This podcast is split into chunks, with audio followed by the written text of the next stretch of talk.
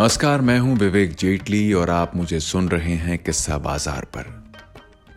यानी वो जगह, जहाँ आपको सुनने को मिलती हैं एक से बढ़कर एक किस्से और कहानियाँ। फ़िलहाल मैं आपको सुना रहा था साधना की कहानी। पिछले पार्ट में आपने सुना कि कैसे साधना के फिगर में फंसकर हमारा हीरो दीवाना हो गया था।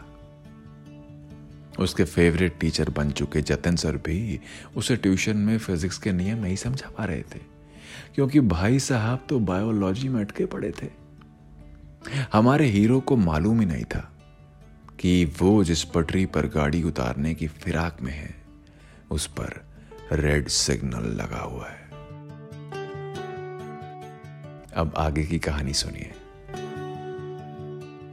घर से स्कूल स्कूल से घर। और बचे वक्त में ट्यूशन। साला अपने लिए टाइम ही नहीं मिल रहा था। ना टीवी, ना म्यूज़िक और ना ही क्रिकेट। सारा वक्त बस साधना की कठोर साधना करते हुए गुजर रहा था। कुछ ही दिन गुजरे होंगे और एक अजीब बात देखने को मिली। वो लंबी टांगों वाली लड़की अब अपनी क्लास खत्म होने पर तुरंत बाहर नहीं निकलती थी। हम जब अंदर जाते तो वो पेन हाथ में पकड़े, अपनी नोटबुक पर झुकी मिलती। फिर जतिन सर बोलते, साधना, अगली क्लास का वक्त हो गया है। वो फ़ौरन अपनी किताब कॉपी समेटती और बाहर निकल जाती। चलो, ये भी अच्छा ही हुआ। इसी बहाने से उन मोहतरमा के दीदार का थोड़ा वक्त तो बढ़ा वो उम्र में बड़ी थी। स्कूल में सीनियर थी। और जिस्मानी तौर पर भी मुझसे ऊँची और तगड़ी थी। मगर फिर भी मेरा कलेजा तो उसे ही देखकर ठंडा होता था। ट्यूशन के बाकी दोस्तों के साथ मेरी मौज मस्ती का सिलसिला ऐसे ही चलता रहा। एक रोज मालूम हुआ कि आने वाले दो दिन ट्यूशन की छुट्टी रहेगी। दोस्तों ने कहा कि चलो अच्छा ही हुआ। वैसे भी बहुत दिनों से किसी के साथ क्रिकेट मैच नहीं खेला था। तो हम सभी ने मिलकर अगले दो दिन पड़ोस वाली एक टीम से क्रिकेट मैच के लिए तय कर लिए। मैच से पहले वाली रात तक दोस्तों के साथ बैठकर लंबी बातें करने की आदत थी। इतनी लंबी बातें कि रात का खाना खाने के लिए हमारी माओ को हमारे कान के पास आकर चिल्लाना पड़ता था कि नलायक, खाना तो खा ले। हम दोस्तों के बीच बातचीत का मुद्दा भी कल के मैच में हम क्या करेंगे से ज़्यादा। पिछले मैच में हमने क्या कमाल किया, ये होता था। तो उस रात भी यही सब हुआ। और मैं करीब 11 बजे सोने के लिए बिस्तर में घुसा। अचानक याद आया कि बड़ी देर से साधना का ख्याल ही नहीं आया। बाई गॉड, इस क्रिकेट की बात ही निराली है। यार, लोग मोहब्बत तक को भूल जाते हैं।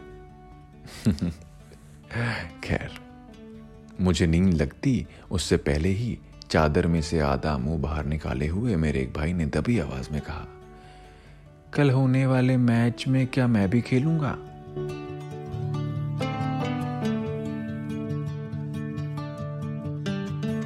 सुबह पापा की बड़ी तेज डांट के साथ मेरी नींद खुली। मैंने देखा कि वो ठीक मेरे सिर पर चढ़े मेरे नाम से चिल्ला रहे थे।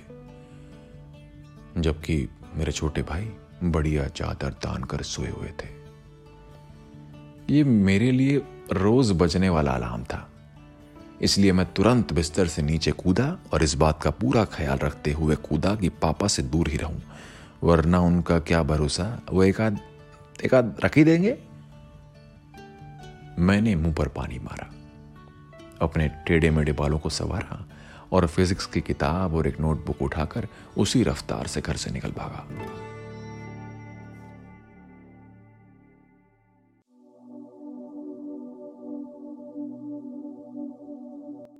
बाहर पहुंचकर देखा कि अभी तक दिन नहीं निकला था। उन दिनों अपने घर से ट्यूशन जाते वक्त मुझे रोज ही लकड़ी का भारी कट्ठर उठाए। कुछ आदिवासी मजदूर तेज तेज कदमों से भागते नज़र आते थे। मैं पहले उन्हें देखा करता, फिर उनके सिर पर रखे कट्टर को और फिर उनकी तेज रफ्तार को। उसके बाद मैं अपने हाथ में दबी कुछ एक सौ पन्नों की उस फिजिक्स की किताब को देखता, जो मुझे उस लकड़ी के गट्ठर से भी ना ज़्यादा भारी मालूम पड़ती थी। गट्ठर का बोझ तो फिर भी सिर पर ही पड़ता है, जबकि किताबों फिजिक्स, केमिस्ट्री, मैथ्स का बोझ मेरे सिर के अंदर मौजूद उस नाजुक भेजे पर पड़ता था, जिसमें सिर्फ़ मोहब्बत के लिए जगह थी। खैर, लकड़ी का गट्ठर लिए जा रहे उन मजदूरों के पीछे चलते हुए मैं एक पुलिया तक चला आया था। उस पुलिया के नीचे से एक नाला बहता है और उस वक्त सुबह की खामोशी में बस उसकी तेज आवाज़ भर थी। और कुछ नहीं। मैं वहीं ठहर गया। अचानक मुझे याद आया कि ट्यूशन तो है ही नहीं। जतिन सर ने तो दो दिन की छुट्टी दी हुई है। मैं तुरंत वापस घर जाने के लिए मुड़ा। लेकिन तभी पिताजी का ख्याल आया और मैं आगे बढ़ते बढ़ते रुक गया। क्योंकि मुझे मालूम था कि अगर मैंने घर लौटकर पिताजी को ट्यूशन की छुट्टी होने की बात बताई तो उन्हें यकीन नहीं होगा और वो उसे मेरा पुराना बहाना मानकर मेरी पिटाई लगा देंगे। मैं वहीं उसी पुलिया पर खड़ा होकर उन सारे बहानों को याद कर रहा था जिन पर वो, जिन पर वो विश्वास कर सकते थे। मेरे ठीक नीचे नाला होने की वजह से वहाँ पर बहुत ठंडी हवा बह रही थी। उस बहते पानी के शोर के बीच पंछियों की चहचहाट सुनाई देने लगी। मालूम हुआ कि मेरे जागने के बाद अब परिंदों के भी जागने का वक्त था। मैंने तय किया कि वापस घर लौटकर सीन क्रिएट करने से बेहतर है कि मैं जतिन सर के घर ही चला जाऊँ। मुझे वहाँ चाय भी मिल जाएगी और सर से बातचीत भी हो जाएगी। पहले भी कई बार मैं जतिन सर के साथ लंबा टाइम पास कर चुका था। इसलिए मुझे यह भरोसा था कि वो छुट्टी के दिन मुझे सामने देखकर नाराज़ नहीं होंगे। मैं तेज़ी से उनके घर की तरफ़ चल पड़ा।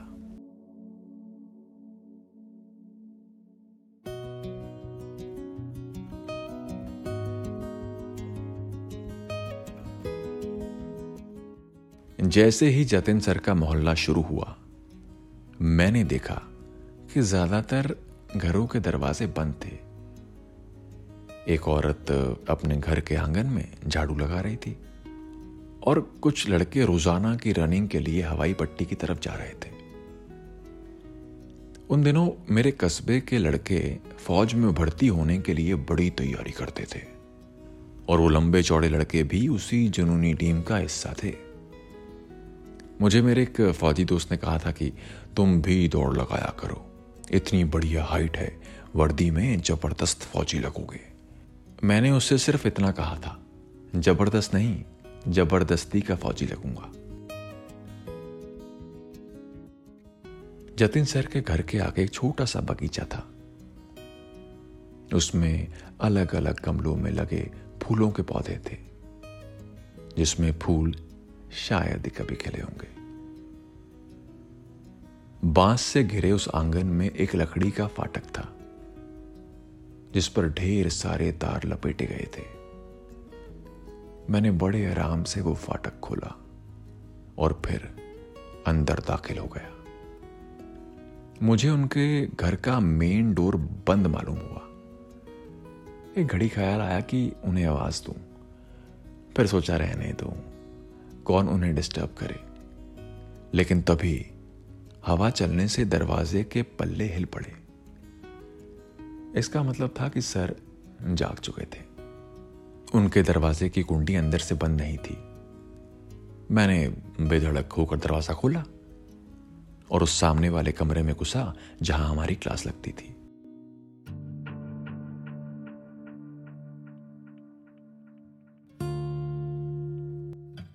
मैंने अपनी किताब और नोटबुक एक लोहे के ड्रम पर रखी, जिस पर ऊन से बनी सफ़ेद रंग की झालर बिछी हुई थी। जो काफ़ी समय से धुली न होने के कारण मटमैली सी हो गई थी।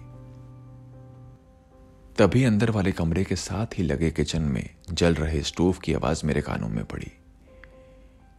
मैंने मन में सोचा कि चलो अच्छे वक्त पर पहुँचे। सर मुझे चाय तो पिला ही देंगे। मैं उस कमरे की तरफ़ लापरवाही से बढ़ा और फिर दरवाजे के पास पहुंचकर जैसे ही पर्दे के किनारे से अंदर झांका तो मेरे होशी उड़ गए। मेरी आँखों के सामने जो कुछ भी था, वो मेरी सोच से परे था। मेरे कदम वहीं जम गए थे, और मेरी साँसें जैसे जैसे रुकी गई थी। दिल की धड़कन सीने से ऊपर उठते हुए मेरे कान के ठीक नीचे सुनाई पड़ने लगी थी। अंदर स्टोव के पास खड़े जतिन सर शायद चाय ही बना रहे थे। और उनके ठीक पीछे बिस्तर पर एक लड़की पीठ के बल लेटी हुई थी। उसका चेहरा ऊपर छत की तरफ़ था और उसकी जांगों तक नंगी टांगे उस पलंग से नीचे लटक रही थी। वहीं दीवार के पास एक कोने में उसकी सलवार पड़ी हुई थी। मैं उस वक्त तो हरगिज नहीं चाहता था कि उन दोनों की नज़र घर में घुस एक बिन बुलाए मेहमान पर पड़े। मैं बड़ी खामोशी से पलटा और बहुत एहतियात के साथ दबे पाँव उनके घर से निकल आया। लकड़ी का वो फाटक बहुत धीरे से वापस वैसे ही लगाकर मैं खुली हवा में आया और बाहर आते ही अपने घुटनों पर दोनों हथेली रख नीचे झुका। और फिर एक भरपूर सांस अंदर खींची। मैं उस लड़की को जानता था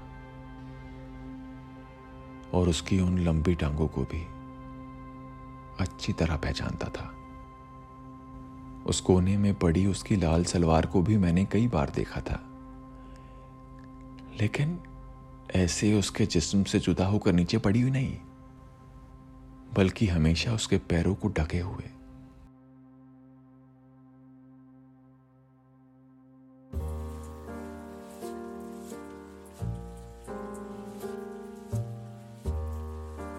जैसे ही मेरी साँसें और धड़कन नॉर्मल हुई, मैं वापस खड़ा हुआ।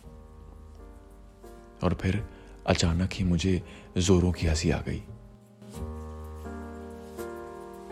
हमारे जहीन और शालीन मास्टर साहब ने अपनी सर्द सुबहों को गर्म रखने का लंबा इंतज़ाम कर रखा था। बस अब उन्हें ज़रूरत थी एक बड़ा सा पलंग खरीदने की। अगले दिन मैं ट्यूशन नहीं गया। लेकिन जब स्कूल पहुँचा तो जतिन सर से उनके पीरियड में सामना हो ही गया। मैंने देखा कि वो पढ़ाते हुए बार बार मेरी तरफ़ घूरे जा रहे थे।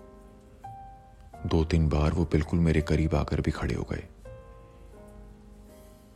जहाँ तक मुझे मालूम था, उस रोज वो मुझे अपने घर पर नहीं देख पाए थे, और ना ही उस लड़की को मैं नज़र आया था। मैं अपनी इसी उधेड़ बुन में लगा था कि एक बार फिर से वो मेरे पास आकर खड़े हो गए। मुझे देखकर बोले, क्या हुआ? तुमने अपनी बुक क्यों नहीं खोली है?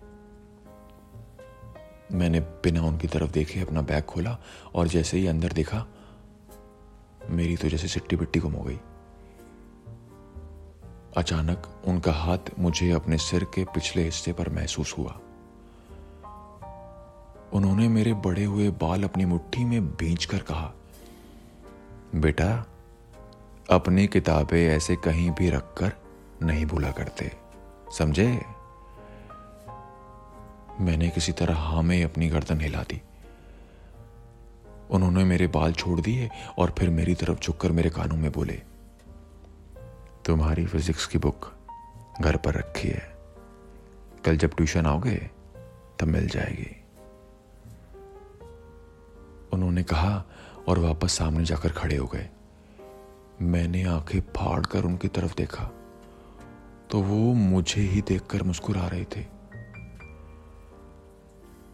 उस मुस्कान में एक कमीनापन था। ऐसा कमीनापन जो उनके भले चेहरे के पीछे कई दिनों से छुपा हुआ था। मैं आज भी उनकी उस हँसी को नहीं भूला हूँ। सच तो यह है कि मैंने अपनी ज़िंदगी में वैसी कमीनी हँसी फिर दोबारा कभी नहीं देखी।